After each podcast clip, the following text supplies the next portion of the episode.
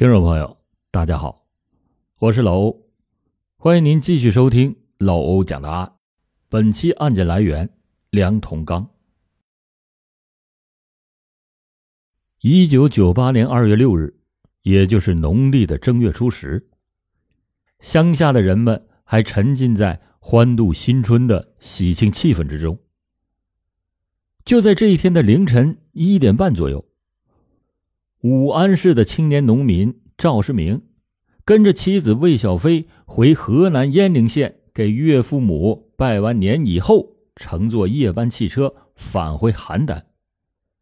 为了能够早日赶回武安的老家，其实呢，也就是为了省些路费，赵世明就和妻子商量说：“天快亮了，咱俩到候车室待会儿，赶六点钟的火车回去吧。”妻子同意以后。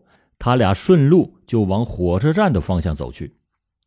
当他们双双走到了邯郸大厦的时候，不知道厄运已经临头。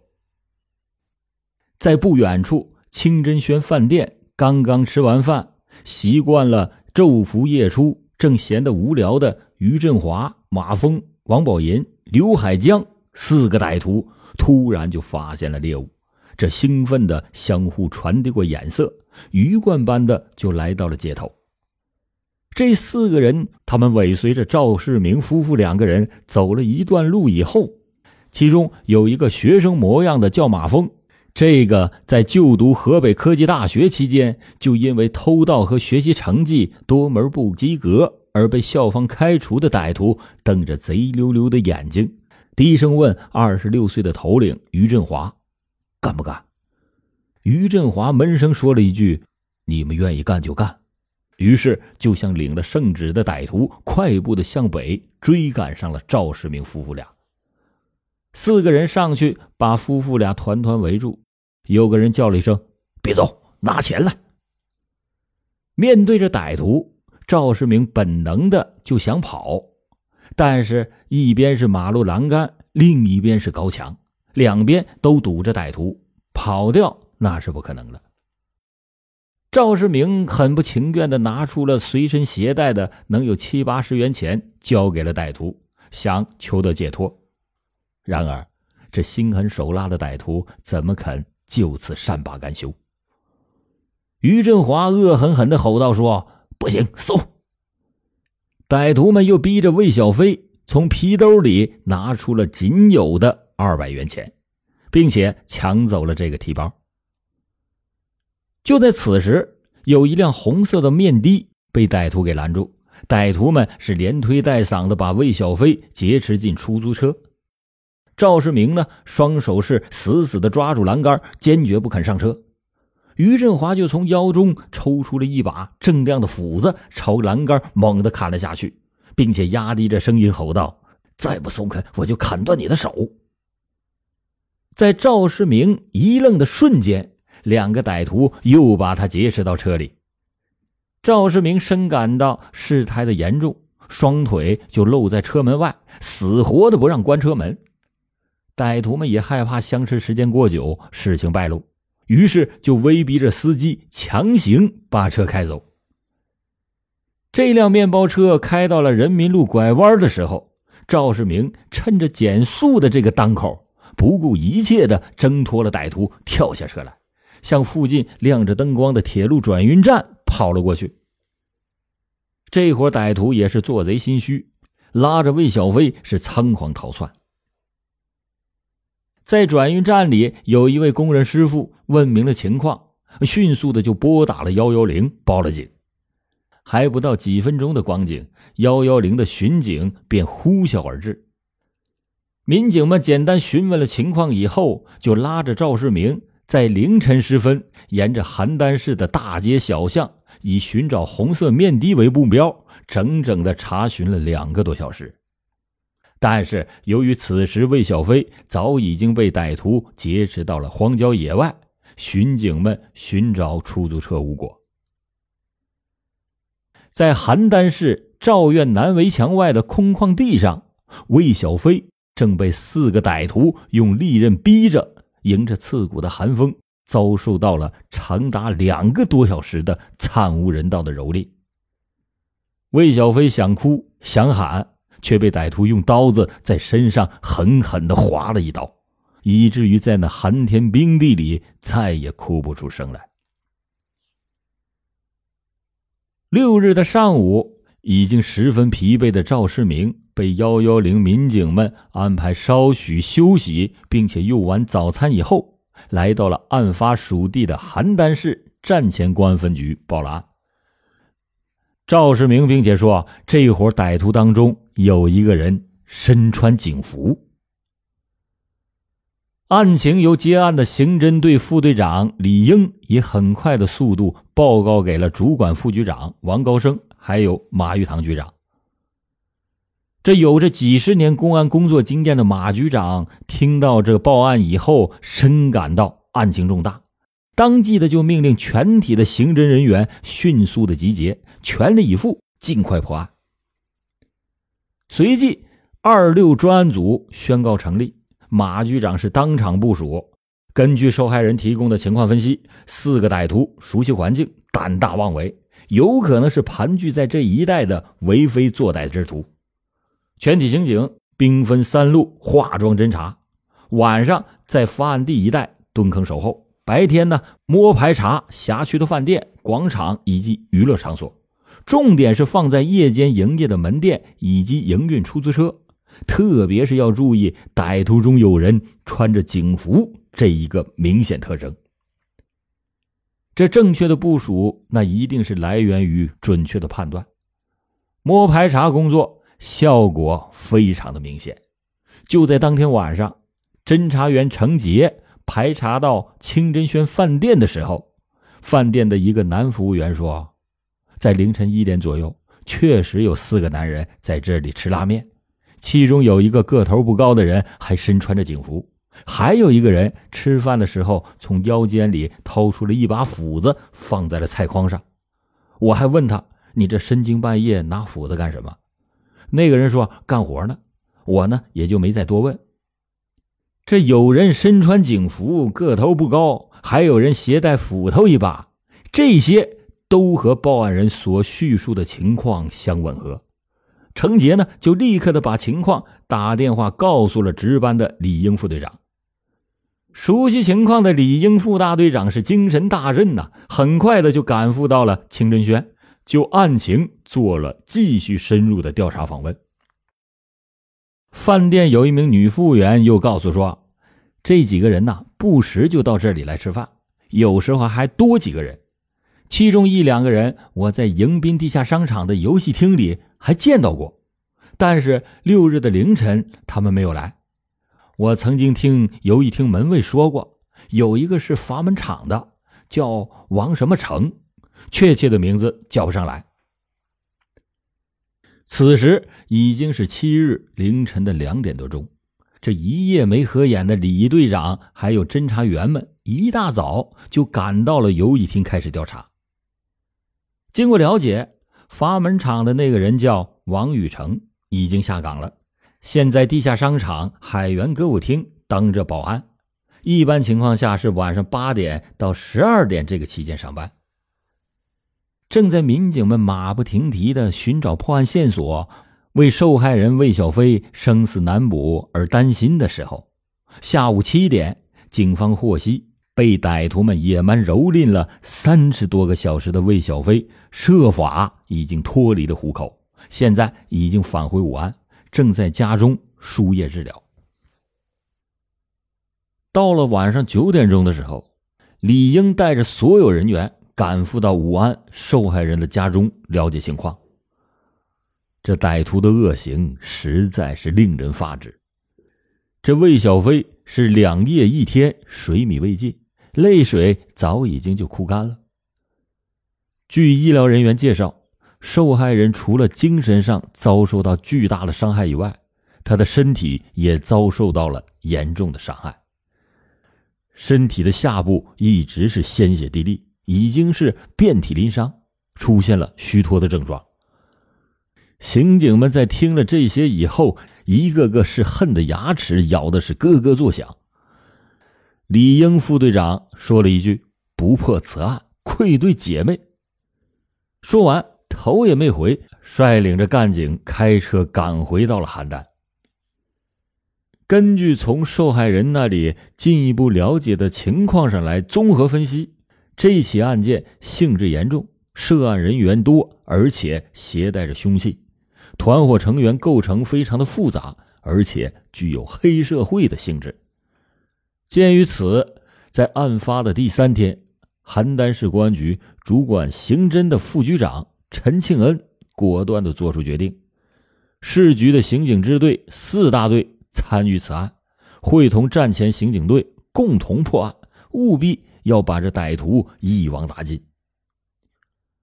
到了八日下午三点，郭运兴副支队长率领着侦查员们汇集到战前分局刑警队，在研究下一步侦破方案的时候，郭运兴注意到李英副队长说的这样一个细节，他说：“受害人魏小飞。”在家中提供情况的时候，天快亮的时候，我被他们劫持到一个叫做靖康院的招待所里。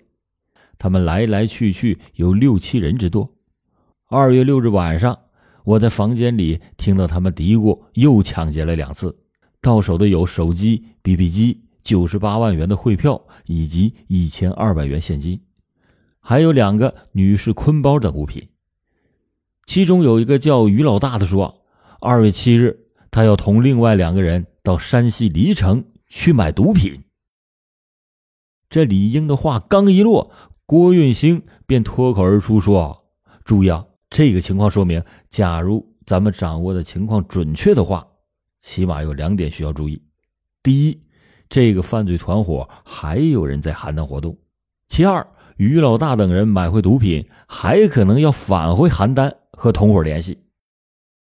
于是就在当天下午，一张无形的法网在邯郸市悄悄的张开。专案组派人继续重点查捕阀门厂的王宇成，寻找突破口。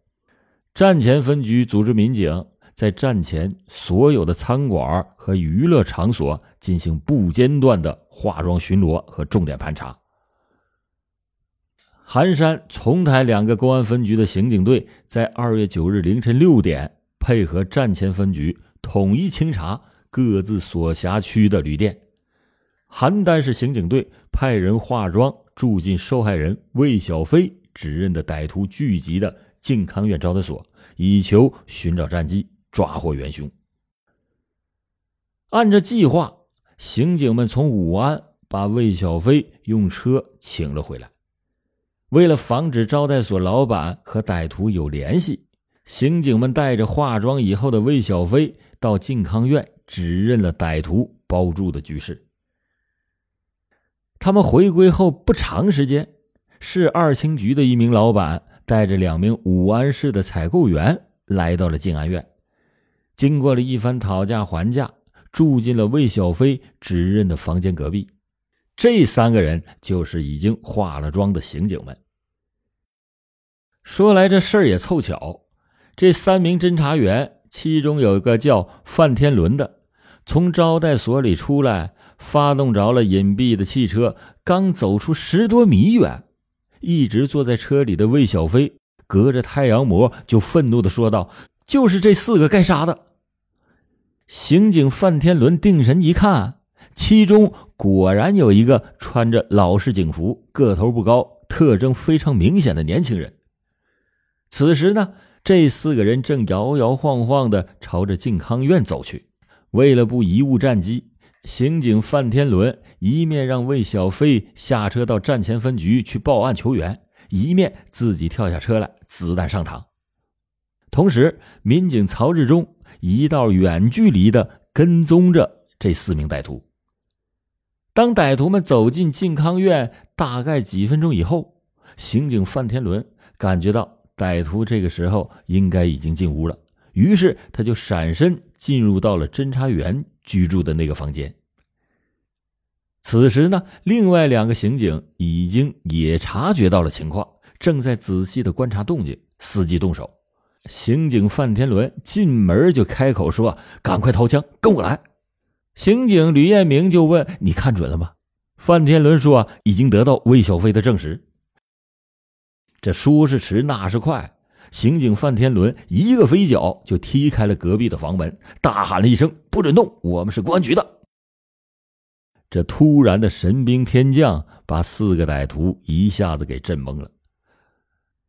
片刻之间，这回过味儿来，穿着警服的那个歹徒伸手就朝枕头底下摸去，被眼疾手快的范天伦发现，只听“砰砰”两枪的警告。歹徒们吓得是魂不守舍，纷纷的抱头趴了下去。刑警石少峰把枕头一掀，只看见三把斧头和一把尖刀赫然在目。随后，犯罪嫌疑人于振华、马峰、刘海江、王宝银束手就擒。经过审查，这个穿警服的人名叫做王宝银。他穿着从磁县集贸市场买来的假服装，蒙骗了不知道多少的受害人，造成了十分恶劣的影响。这四个人正是二月六日凌晨抢劫强奸案的主犯。根据受害人魏小飞的反映，在于振华犯罪团伙里有六七个人之多，其中还有一个是主管后勤、买菜做饭的王老头。出战告捷以后，专案组一面抓紧审讯、抓捕归案的犯罪嫌疑人，一面又派刑警迅速的折返回靖康院，继续的蹲坑守候，期望能捕获犯罪团伙的其他成员。侦查员们返回以后，马上就获得了情况。就在他们刚刚离开此地这个空档，已经有人两次打过来电话，询问于振华等人在不在。干啥去了？服务员机智的回答说：“啊，他们出去了。”刑警们听完之后，马上就吩咐服务员说：“如果要是再来电话，就说他们有过交代，出去要买点菜，一会儿就回来，让他们先过来。”这时隔不久，这靖康院的电话铃声果真再度的响起。心情特别紧张的女服务员一听，这正是刚才来电话的那个人。于是就按照约定的回话方式回答了对方。不一会儿，一个三十多岁的男子晃晃悠悠的就走进了招待所的大门，嘴里还唠叨着说：“可这些小子干什么去了？打几次电话也不在。”这藏在一旁的两名刑警从来人的后面突然的闪出，一个抱膝顶摔，把来人是重重的摔倒在地。经过审问。此人就是几经查找，被人叫做王老头的，负责团伙后勤保障的阀门厂下岗工人王玉成。刑警们押解着王玉成，在车里边是边走边问，问他刚才到哪儿去了。王玉成回答说：“到吉星旅社去了。”那里边都有谁？干啥的？刑警们就紧接着问。王玉成回答说：“有五男一女，我跟你们说了，可别带我去啊。”他们正打针呢。王玉成就这样战战兢兢的回答着。职业的敏感使刑警吕彦明马上就意识到这是一个吸毒的犯罪团伙，于是就继续问道：“那打完针他们要干什么？”嫌疑人王宇成回答说：“他们要去蹬大轮。什么是蹬大轮？那意思啊，就是要上火车去偷盗。这案中有案。”刑警吕彦明赶紧把情况汇报了，刑警们就马不停蹄的押解着王宇成来到吉星旅社的一楼。接着说，刑警探长范天伦撞开这锁着的房门，只见五男一女正在注射毒品的兴头上，其中有一个人见来者不善，惊慌失措中拔出了针头，竟然喷射出一股鲜血。经过搜查。获取了剩余的毒品和注射的证据，这另案的犯罪团伙被顺利的成功打掉。然而，抓捕工作并没有结束。根据掌握的情况，于振华特大犯罪团伙成员还有王媛媛、王永生两个人在外边飘荡，只有把这两个人在最后给抓获，那才能把这起案件画上一个圆满的句号。经过审讯后知道，这个王媛媛一月二十九日参与了一起抢劫成双男女之后不久，又独自偷盗盘条卖了一百六十元，只是因为当时没给于老大上供，就被于振华用斧子给砍了头，当时就晕了过去。据说醒来以后跑掉了，现在什么地方是不得而知。郭运兴就想。既然王宇成知道吸毒团伙的情况，那就说明他们两个团伙之间一定有某种联系。